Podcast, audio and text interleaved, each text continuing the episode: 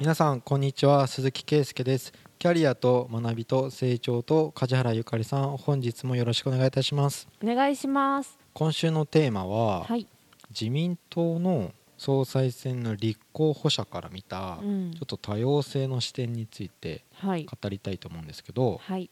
今収録時点だと誰が総裁選勝ったかっていうのは分かってないんですけど、まあ、4名いらっしゃって、うん河野さん岸田さん高市さん野田さん。うん。で順番的に野田さんが最後だったんですけど立候補した、はい。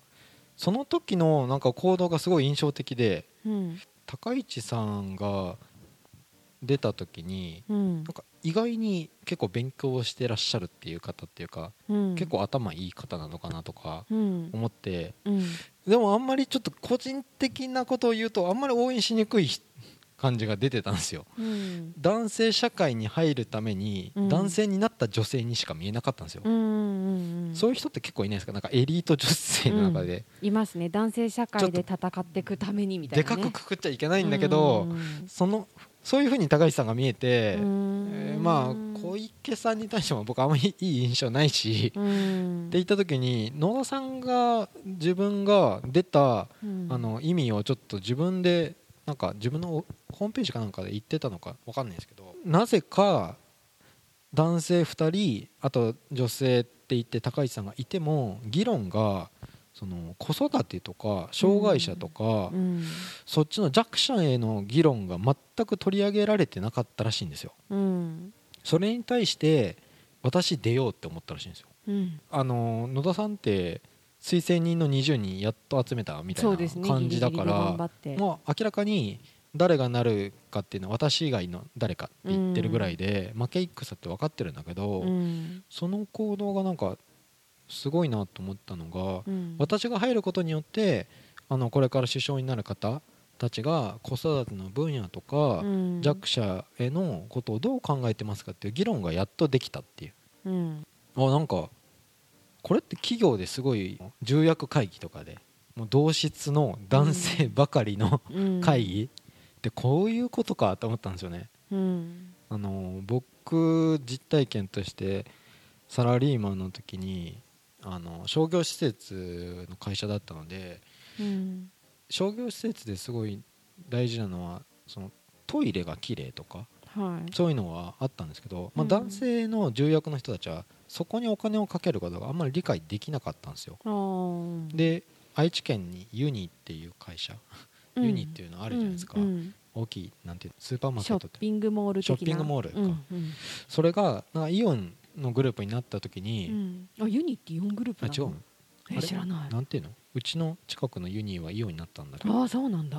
へえ時に、まあ、決定打はうネットの記事だったんだけど、うん。もう本当に十何年前だけど、うん。トイレが汚かったからー。ここを整備できない会社は結局は衰退していくから、うん。まあ、イオンの手法の方がいいって言って、うん。それやっぱりそうだなと思ったんですよ、うんその女性にちょっとたまにじゃあトイレの改修のプロジェクトさせてたみたいな感じはうちの会社にもあったんですけどでもちょっとさせてただけなんですよ。とそれが本当に重要事項とはあんま捉えてなかったんですよ。あ女性が入ってその国の政策でもー女性役員とか、うん。あのそういうのを役職者を3割まで上げましょうって言ってるけど、うん。単なるそのなんだろうな。本当に女性がいればいいっていう。数字をなんとか達成するためにみたいな人のなんか性の話だけで3うん。人座ってれば残り7人は男性でうん。これ達成でしょみたいな。でも中身本当に多様化したのかっていうのうはん。なんか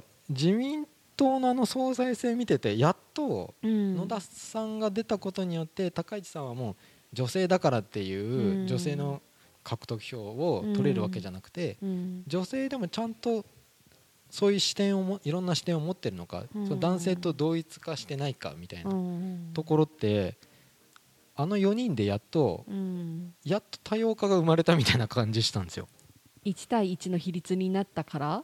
うん、いや野田さんがはいいや2対1だったら3割超えてるわけじゃないですか女性あまあまあ目標としてはね。うん。だけど多様性って意味でやっぱ半々ぐらいにいかないとね。ならないいと女性でもいろんな女性がいるっていうか、まあうん先行した事例として、うん。まあ、よくないかもしれないけど男性に負けないぞみたいな感じで、男性になろ男性に男性っぽい女性がちょっと、うんうん。例えばまあそのプライベートとか別うにん。私仕事が生きがいですからみたいな感じで確かに。すごい階段を上がってった女性っていうのうん。はほぼ男性や中身みたいな、そうね。そういう意味だとなんか数値目標とか、うん。女性が入ったからいいよねっていうのも女性ってね一括りでうん。言ってでも何も多様性とかどうのこうのっていうのはうん。本質中身だなっていう。そう本当にそそれで男性陣もうん介護とか障害者のことも考えてますかって言ってう、うん。結局世に知らしめる手助けをうん。負け戦って分かってる野田さんがやったってことは結構意義があると思うんですよね。しかも負け戦だけど例えばファーストチャレンジとして、うん。あの人は昔からああいうことを言ってるうん。し、ああいうあもしあの人が首相になったらって言ってだから世の中みんな考える機会とかにもなったと思うんですよね。うん。だから企業全体として、まあ、トップが女性になるとか、うん。女性比率がどんどん上がっていくっていうことは全然話のネタとか議題に上がってなかったところがまだまだいっぱいあるわけじゃないですか、うん。その弱者で。多数決とかうん。営利団体の企業ってうん。最大公約数的に動きそうじゃないですか、うん。そこは金にならないところだ、うん。で結局政治家も票にならないところじゃないですか、うんね、うん。忙しいから、今まではもう本当にその流れでずっと来てるからうね、ん。票を入れられる人に向けたメッセージとか、うん。権力のある人を囲い込むためのみたいな、うん。ねなんかそういう全体を考えた本当に政治家みたいな人ってどれぐらいいるのかなっていう 疑問が昔からあった中で多少はやっぱりその辺が SNS とかの普及もあって、広がってきてるのかなっていう気はするよね。うんうん多分首相にはなれないけどなれないけど、例えばあの人が2回目3回目とかうん。チャレンジしていくっていうのもいい流れなのかなって思うんですよね。なんかあのーもっと若い層いないのってそうそう思っちゃう。まあ確かに 年齢的になんか58が一番や若かったのかな。そう60前後でしたね今回みんな、えさすがに40代って無理？そんなことないよね。でも海外の首相で40代いるじゃん、言いますよ。うん、だからなんかその上の世代だけでやってるところが日本って感じがすごくするからせめて50代前半とか なんかもうちょっと下の層でそれこそあの今の感覚に近い人うん。で埋もれてるだけでいるんじゃないのかなとは思うよね。でも政治のうん。いまだに派閥って言うじゃないですか、もうしがらみだらけの世界だからね。決選投票とかするのに派閥のなんか作戦もあるしとか。うん。え国民というかコロナ対策置いてけぼりやんとそかうそうなんだよ。本当部分最適なんだよね。全体を見てほしいってすごく思う。そういう意味ではだから今出てる全員全体を本当に見えてる人ってどれだけいるのかなっていうのは、まあ、言ってるだけのこっち側のあれもなんだけどさ、なんかだけどやっぱそう見えちゃうよね。うん。もうちょっと広い目で見てほしいなっていう意味では今回の流れからそういう人がまたちょっとずつこういうのってもうちょっとずつしか動かないじゃん。いきなりバーンってなかなかならないからまあ、今回のその野田さんのがもしそういう布石を打てたなら、うん。またそういう人が増えてきてっていう流れでいきなりポーンって誰かね今眠ってる30代とか その辺からなんか出てきてくれるといいなとは思その民間企業とか、うん。そういうのって長期政権の方が絶対安定するわけじゃないですか、う。長期的なそのうん株主の大企業だと四半期ごとになんかちゃんと結果を出さなくちゃいけないとかうん。よりで、まあ、コロコロ変わるトップどうなのみたいに思う時もあるじゃないですか。あでも今ちょっと真っ先にプーチンが思い浮かんだけどね。あ長期政権といえば。やべえあれ法律も変えちゃってるしとか言って。法律変え出したら怖えとか ごめんごめん話しおった。うん。だけど結構役員任期を本気でうん。2年でどんどん変えていくみたいな、うん。結構厳しいことをうん。やる企業うんっていうのがすごい循環する気がするんでそう思すよねいます、うん。まあ、結構勇気いるんですよね。まあいるけ二年ど2年だぞ。まあ、その期間がねどれぐらいが適切か分かんないけどでも適度な緊張感はうんやっぱ大事じゃない、定年60とかじゃなくて、もうすぐ40代ぐらいで役員にしちゃって、うん。で任期2年謎なとか言ったあらうんあるよね。あなんかどっか任期2年じゃないにしても若い役員取り入れてあのどこだっけ？藤田さんのさサイバーエージェント？そうそう。あの辺とかもも結構若い役員どんどん入れてやってる気がするけど。で社長切られそうになった時あったじゃん。うん。だからそういう危機感とか緊張感を持もってやってる会社ってイメージなんだけどうん。そういうの大事だよね。そう。うんじゃないとなんか一番トップで作ったまあ多分創業の人とかがうん。一番正しいわけでもないっていうか、うん。それよりも優秀な人出てくるし、うん。そういう意味で言うと権限以上？うん。権限以上ちゃんとして、で手が届いてない分野とか、うん。そこに対して優秀な人材ちゃんとはめてけれるんだったら、うん。政治の分野はちょっと本当に見えない部分がねなんか世襲制絶対あるだろうし地盤引き継ぐとか言うじゃん。でなんかう当選したら2期目も受かりやすいみたいな流れとかすごいありそうじゃうんんめちゃくちゃ本当にしがらみの世界だよねあの世界って。金もすごいなと思ったんですけど、うん。1億5000万あれば国会議員になれるんだっていうのを 広島で証明した人もいるへしー。えなるためにそれ選挙活動で使うからってこと？あの夫妻ですけど夫妻？まあいいや。確定は？あ夫妻ってそういうことか。あの負債かと思った、うん。うん。あなるほどね。いやーああやって金を動かせる人たちが国会議員になってんのかとか。えでも本当はダメなんだよね。ダメだよ。うん、なんか真面目にやってる人もいるけどなんか真面目にやってる人ほど報われてない気がしちゃうのが残念だよね、だからそうじゃない風にしてほしいね。だからそういう意味だと制度改革ってちゃんと創業者とか社長一人ワンマン経営じゃなくて、うん。まあ、制度的にその多数決を作ったりとか、うんうん。任期っていうものを作ったりとか、うん。報酬の分配とか、うん。いろんな制度設計あると思うんですけど、うん。まあ、自分の身を削って正しいことをしようってものは、うん。なかなか英雄的なね。振る舞いが必要なのかなと、うん。えどどうした？どうした？みたいな。そうなんだよねなんかそのさっきの女性の話もそうだけど、女性のリーダー育成みたいな研修を少し前にやったんです、でその時によくは最初にまず話すのがそのジェンダーバイアス、はいはい。そのアンコンシャスバイアスとかも言うんだけど、うん。まあ無意識に持ってるような、うん。女ってこう男ってこうみたいなものとか、なんかこういう人ってこうだよねとか、うん。まあ、例えばなんかお子さんがいる人で働いてる人は出張はない方がいいだろうとか、うん。それだって別に関係なくやりたい人もいるし、うん。なんかあのよくある質問であるのがお父さんが転勤してるんですみたいなこととか、うん。出張してるんですって言ったら大体が父親を思い浮かべる。うん。でお女の人を思い浮かべる人がいないとかもうバイアスの一つなんだけど、なんかそういうバイアスをまず自分にかけてる人が結構多くって、うん。で女の人の場合もなんかやっぱりそれをかけてる人が多い。私も多分持ってるし、うんだけどなんかそれをなくせって言われてもその議論の場で出たのが、うん。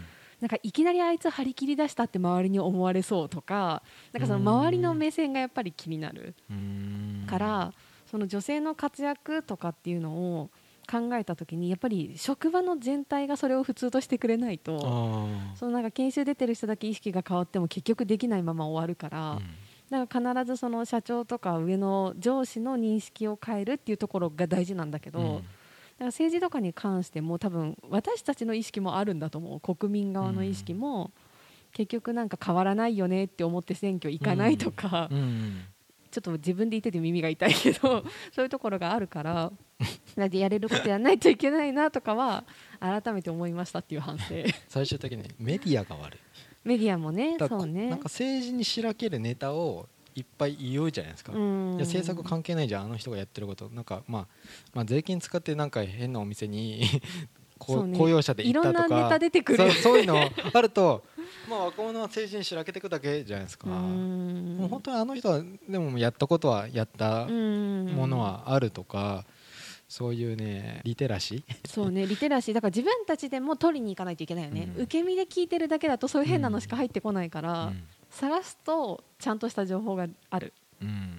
からそこのリテラシーは本当今後ますます必要だよなとは思ちょっとなんか梶原さんそういう研修してるんだったらあの、うん。逃げ恥とかちゃんとしゃ話をしてあげたよとう逃か言って。げ恥？まあ、エンターテインメントから、うん。そのジェンダーバイアスとか、うん。そういうのってなんかスッと入ってきやすいんじゃないの、うん。星野源とガッキーの話とか。わかりやすい、うん。わかりやすいどういまあ、研修でこういうのはもうダメですよ。時代変わりましたよとかよりも、うん。なんかエンタメの中の方がもう先になんかそういう見せ方がうまいのかなと思って。あーエンタメもでも全体で見るとそうじゃないものもたくさんあるしあとバイアスの難しいところが、これが正解っていうものが絶対にあるわけではないものも多いうん。から、その一昔前までは正しかったけど今は違う、ん。じゃあ今正しいって言ってることが今後も正しいかっていうとそれも違う、うん。だからその民意もそうだし全体の流れもそうだうし、ん。でしかもバイアスってゼロにできないから、うん。だからなんかなるべくいろんなネタを出して研修するようにはしてるんだけあどー。一つのものだけじゃなくて。うんそこはあのこうしなさいっていうものでもないから難しいところがあるんだよね。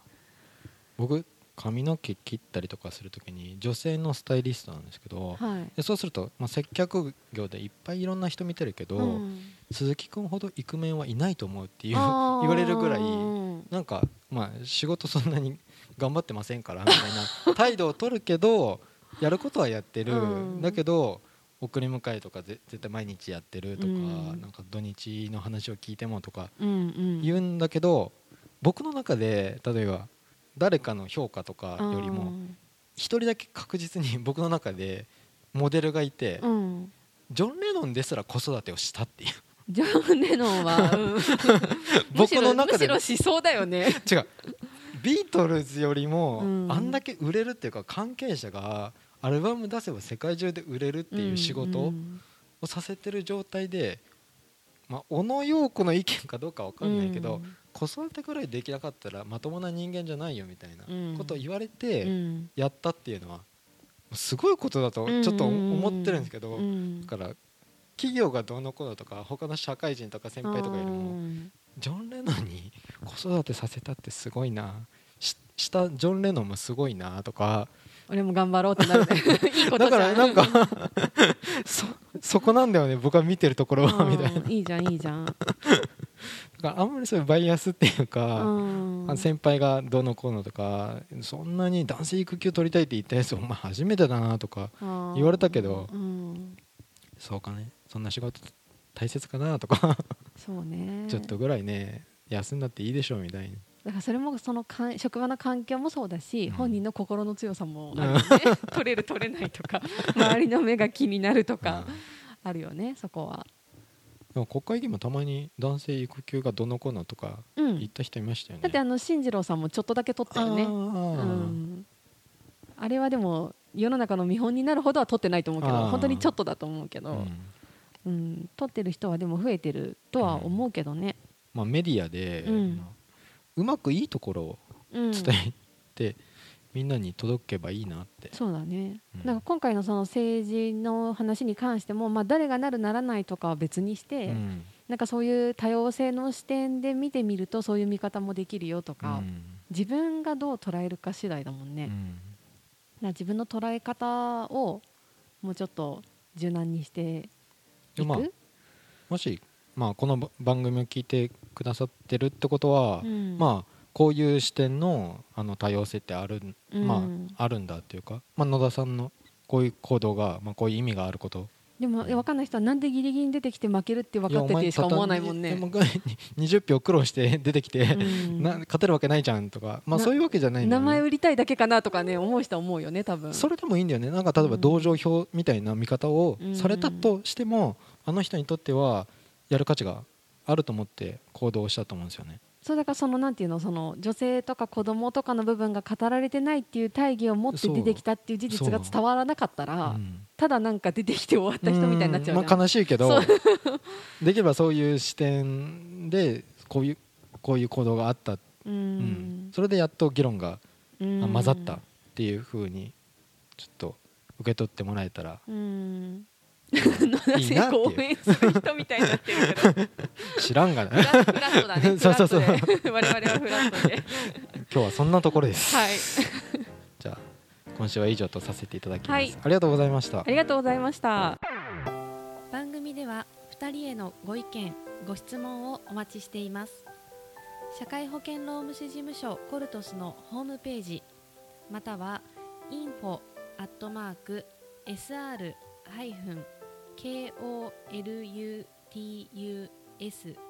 kolutus.com info アットマーク sr ハイフンコルトスドットコムへお問い合わせください。お待ちしています。